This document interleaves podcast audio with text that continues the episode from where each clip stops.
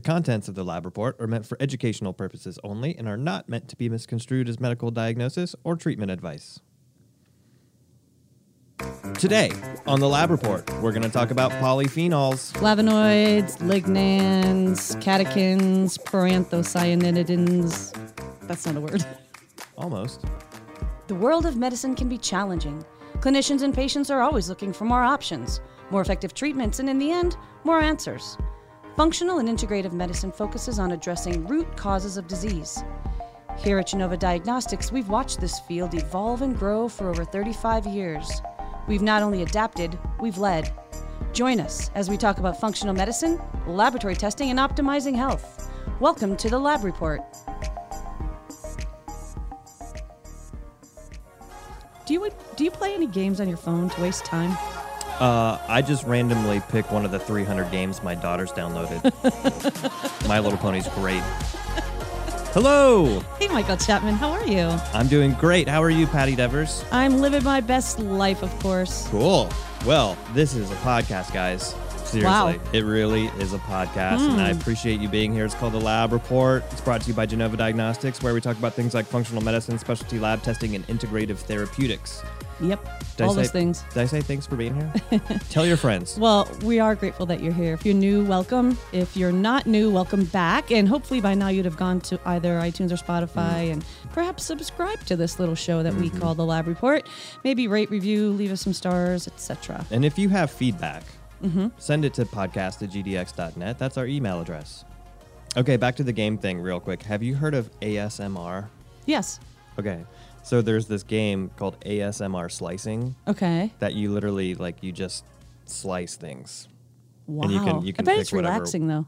No, it is, and it, Yeah. it, it depending on like what knife or whatever you pick, Uh-huh. it has a different vibration when you as you slice, and it's Cool. it's very soothing. Like I I did it, I just played it one time just to see what it was, and then Mm-hmm. I I realized that like 20 minutes had gone by, and I was still playing, and I was like, Well, wow. I will. I will say some of the ASMR kind of creeps me out, you know. Mm-hmm. But I more. I'm more concerned and amazed that your four or five year old daughter can download apps and games on your phone and play them, like My Little Pony. yeah, I'm pretty sure she's trading on the stock market these days. anyway, what are we talking about today? Well, you said we're talking about polyphenols today, and you know we throw this word around a lot. Polyphenols, Uh-huh. and there's a lot of different types of polyphenols. There's thousands of different kinds of them. I think importantly is we should probably pull it all the way back and Uh-oh. maybe Uh-oh. define what we Uh-oh. mean by Uh-oh. polyphenol. Uh-oh. Oh, yeah. You know what time it is? It's time to define some terms.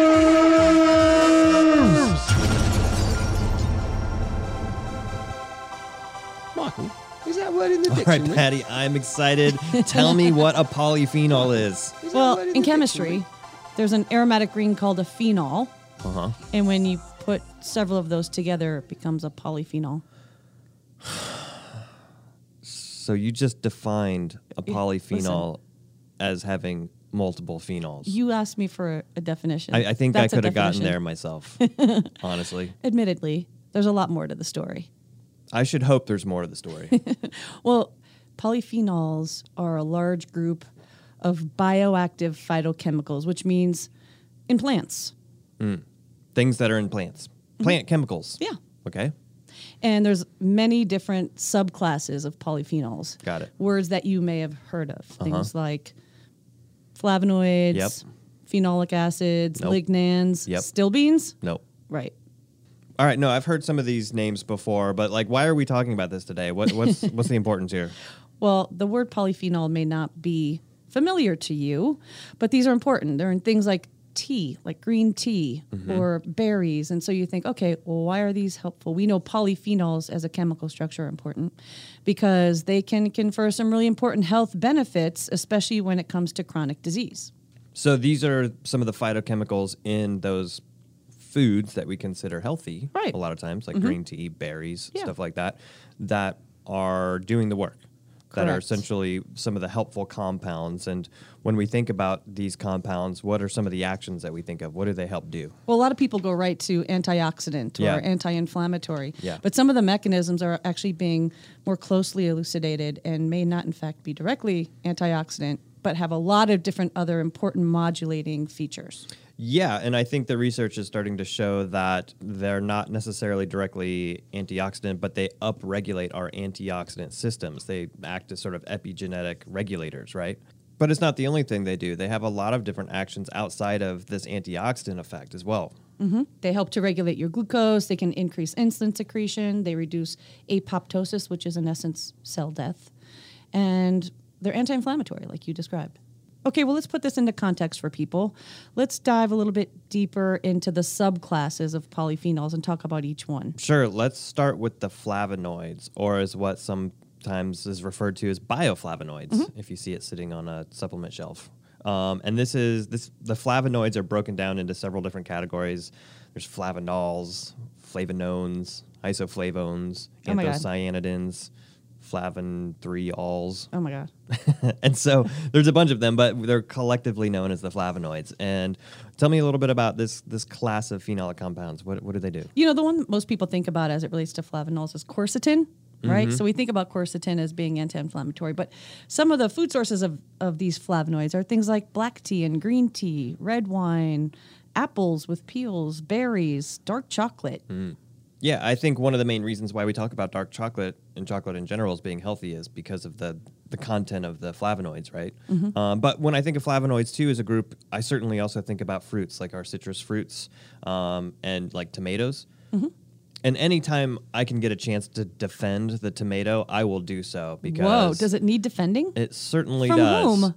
Oh, you know, tomatoes get a bad rap. They're I'm part of sure the, they're that. nightshade, right? So they can cause inflammation. Uh, they've got lectins in the seeds, and that's going to destroy your gut. Listen, everybody So- loves lycopene. We all know lycopene's good. I'm just, I like spaghetti. That's what I'm saying. okay, aside from that tomato detour, Mm-hmm. there's another category of the flavonoids that I think are worth mentioning, which is the isoflavones. You may have heard of these. Yeah, that's like soy, tofu, legumes. Exactly. Yeah. And that's why a lot of the products that we talk about, like soy isoflavones, there's these isoflavones that Mm-hmm. are important. Things like genistein, um, diadzine. I never know how to say that one. Are these words? They are words. They're constituents of soy and, and various other foods too. And when I think about soy isoflavones and how they've been studied a lot of times is with respect to estrogen modulation, right? Right, right. And I'll tell you, Michael, you know, there are thousands and thousands of polyphenols. Yeah. But let's just hit a couple more that people may have heard of. Things like anthocyanins or proanthocyanidins. Uh-huh. Very common. So we're thinking about things like blueberries, red wine, uh, cranberry, blackcurrant, pomegranate, things like that. Yeah, I always think of like the purple and red Yes, coloration of right. foods, and that's partly due to these phenols, right? Right. And another one you may hear is lignans, which common term. We- We'll talk about lignans, and this is in things like whole bran cereals and flax. And there is one last one, Michael. What's that? Still beans. What? Still beans. I've never had still beans. What do they taste like? They're delicious. No, it's actually S T I L B E N E S. We're talking about resveratrol, which is Ah. commonly used in functional medicine and natural medicine. Yes, good old resveratrol. I remember when resveratrol really kind of popped on the scene. When was that?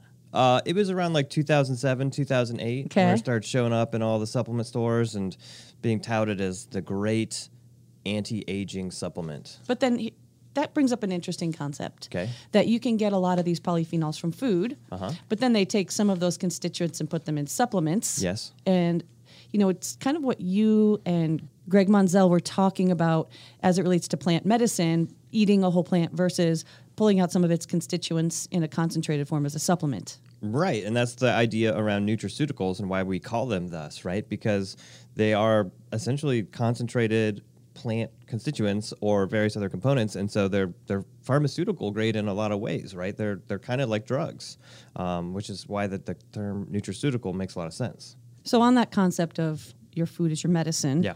on this list of all these polyphenols, we talked a lot about various fruits. You know, berries comes up a lot, mm-hmm. wine, mm-hmm. grapes. Mm-hmm. And so we really start to think fruits are kind of superfoods, a lot of them. And some of them are good, and some of them are not good. I mean, to taste. I'm, you know I'm we're saying? talking to you bananas. So uh, I have an idea. What? Why don't we bring the judges in? Who are the judges? It's you and me. Oh. And we go ahead and just pass a verdict on a fruit. Oh. Based on evidence? Yeah. Like in a court, like evidence based Yeah. judgment? Like a food court. All rise. The food court is now in session. All right, all right. Pipe down. Good morning, Judge Devers. Well, if it isn't the Honorable Michael J. Chapman. And good morning, ladies and gentlemen. Calling the case of the people of the lab report versus bananas. Okay, before we start presenting evidence, I Yes, think Judge. I need to clarify, mm-hmm. Your Honor. You know, are you, are we just talking about our personal opinions regarding bananas? Do you want to know what's in the literature about them? And then, furthermore, how are we judging them? Like, we giving them a sentence? We giving them a number? How, how does this food court work? I don't know. I hadn't really thought it out that far. Let's just see what happens. Okay. Personally, I think the case for bananas starts with the fact that they are quite delicious. They're versatile. You use them as flavorings in so many different things. You know, banana pudding, banana cream pie, all these things. And it tastes hmm. great. Not to mention that bananas have a lot of potassium in them and some other vitamins and minerals, right? Vitamin C. So, a lot of good things going for bananas, I would say.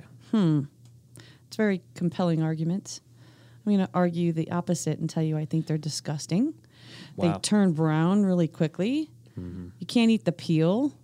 They're mushy. They have a weird texture. I'm going to counter that nutritional information and tell you that avocados have more potassium than bananas. All right, pipe down, everyone. Pipe down. I mean, just because avocados have more potassium, it doesn't mean bananas have none. How much potassium is in a banana? 422 milligrams. That's a lot. Avocado, 1,067. Oh, okay. So I rest it has, my case. It has more, but it still has a lot. 400 milligrams is a lot of potassium. That's helpful. Mm, okay. And it's delicious. Is it? Yeah, I think we're ready to go to, to a verdict Ready, here. ready for a verdict? Yeah. Let's do it this way. How about you write down on a scale of 1 to 10 Okay. what how you feel about the banana. Ten being ultimate perfection, zero being a weed that grows out of Hades' garden. All right, you ready for that? I mean, I am. You forget about it? It helps with diarrhea too. I'm- did you forget about I'm that? ready. Okay, let's see what you got. My initial instinct was to give it a 0.0, but given the fact that it does have some potassium, a lot of B6, and some vitamin C, I've decided to give it a 1. A one? That's harsh. Well, I'm a judge. I'm also a Libra. Can I just put that out That's there? fine. Uh, I gave it a seven. Yeah, I think it's pretty good. And if you have kids, it's basically the only fruit they eat. So, so we've got a pretty big difference of opinion. I think we're gonna have to appeal to Ohio court. What, do you, what does the appeal process look like? Dividing them in half, finding what's in the middle, adding them together, throwing it out? No, we just asked Travis. Oh. All right. Well, why we while we wait for that appeal process, why don't we move on to another fruit that happens to tie into the polyphenols? How about blueberries? Sounds good. Uh, this is calling the case of people of the lab report versus blueberries. Okay, now we're talking some real fruit. Uh huh. Blueberries. Some people consider it like a superfood. It's so rich in some of these polyphenols that we've been talking about, things like anthocyanins and quercetin, that it's anti-inflammatory, antioxidant, so super important. But it's also a good source of things like manganese and vitamin C and vitamin K. And they're small, portable, pop them in your mouth, nothing to peel, easy peas. And they're delish.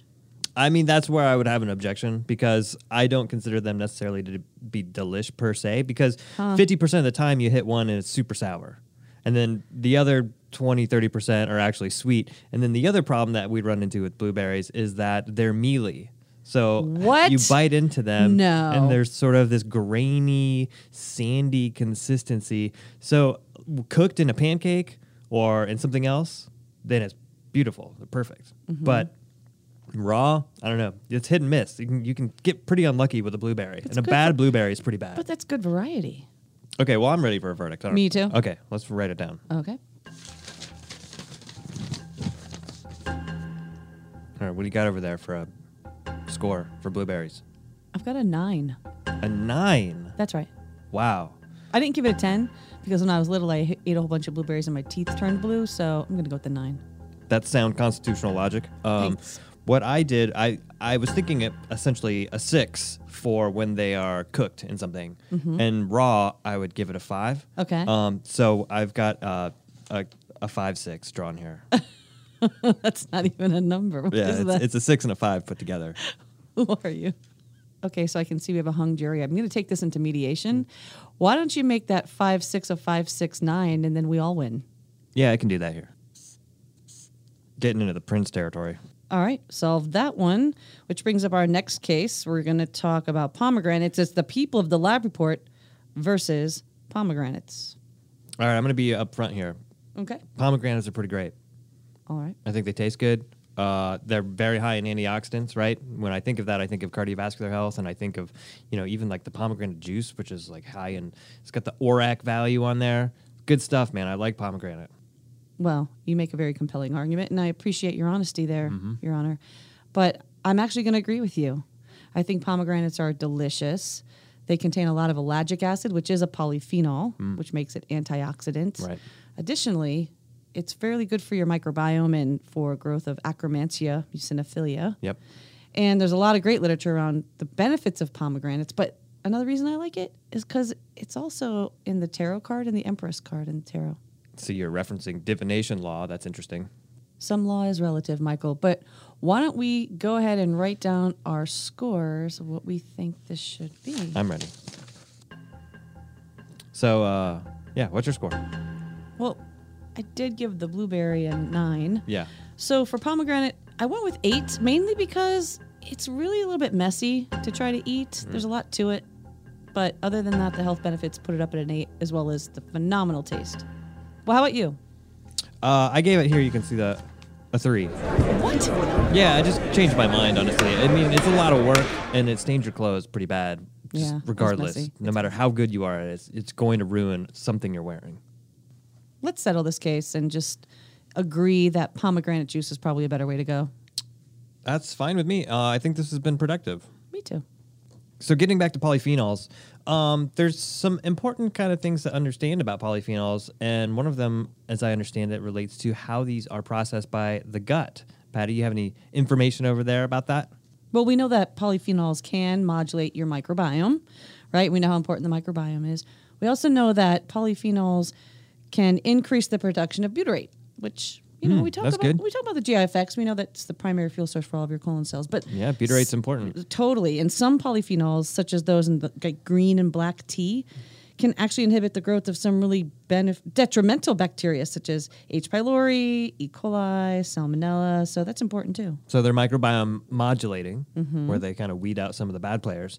What about in how they're metabolized too, right? Because some of the sometimes these flavonoids, these polyphenols, these constituents actually get changed into their more active constituent before being absorbed. It's actually the bacteria that are turning them into antioxidants and some of these other things. Is that not right? Yeah, so it's kind of like a bidirectional relationship between the two. The polyphenols help the microbiome, the microbiome actually then act on the polyphenols to kind of turn them into more bioactive forms. and then they're absorbed only in that form to which they have systemic action as far as decreasing inflammation, increasing antioxidant pathways. So that's pretty cool. Uh, what else about these polyphenols that are kind of interesting, right?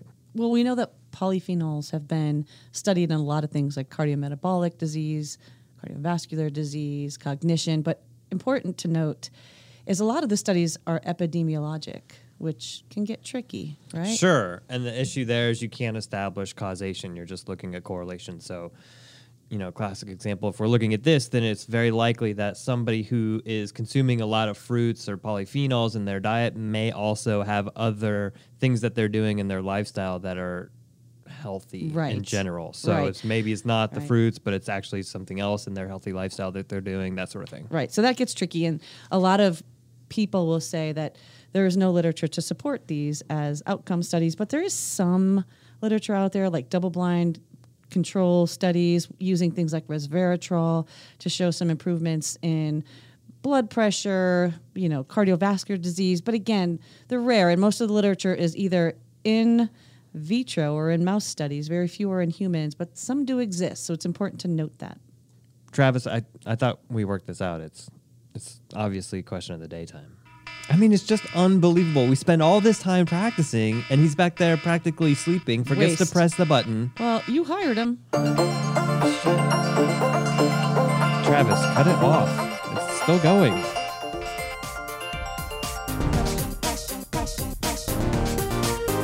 It's the question, question of the day.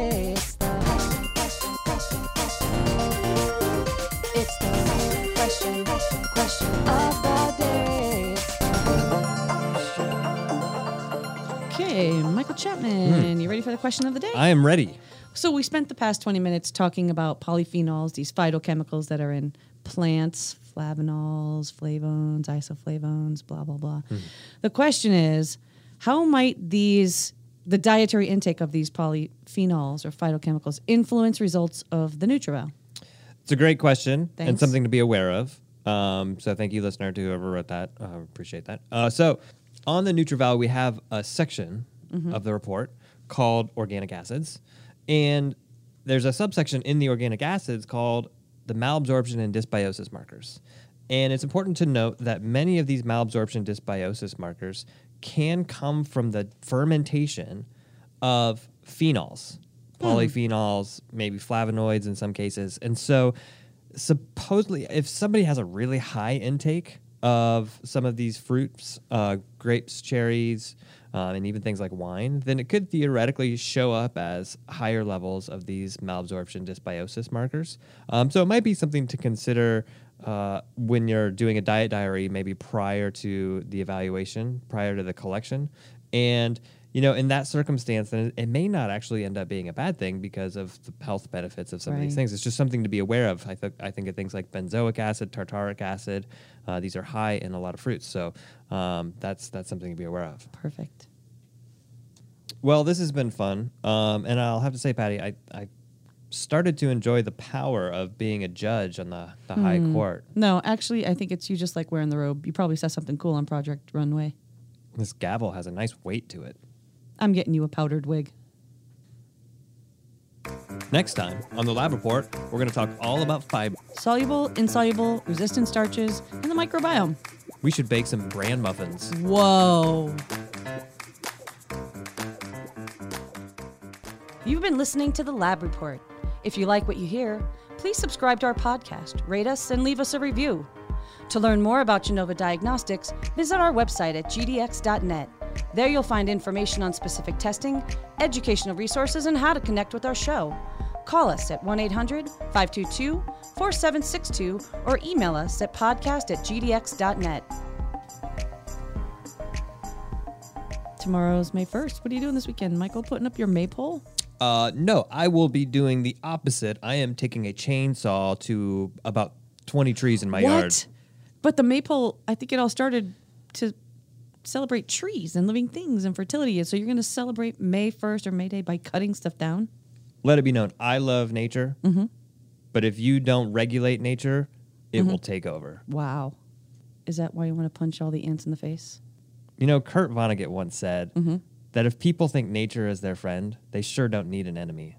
Wow. I love Kurt Vonnegut.